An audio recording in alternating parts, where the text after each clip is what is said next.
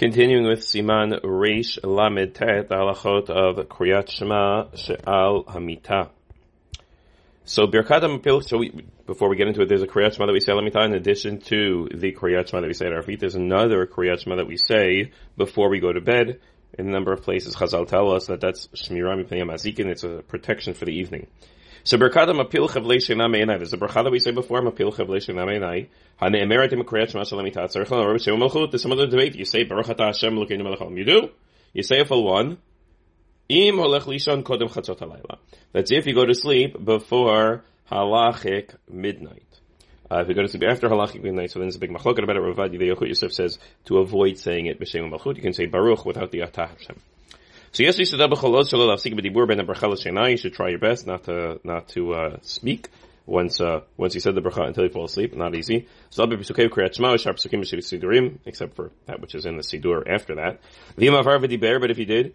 In bracha in bracha you don't have to worry that's a bracha levatala. You don't have to make the bracha again. Let's say one have a drink of water.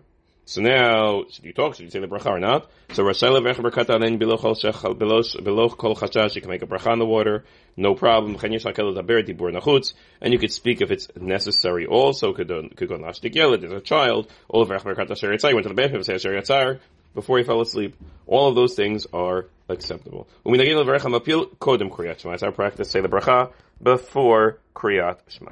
If you're going to sleep after, not midnight, but halachic midnight, you don't make the bracha.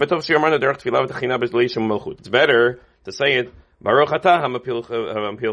without Hashem's name. Certainly if you're going to sleep uh, very, very late and you're not even to fall asleep till after Alot Hashachar.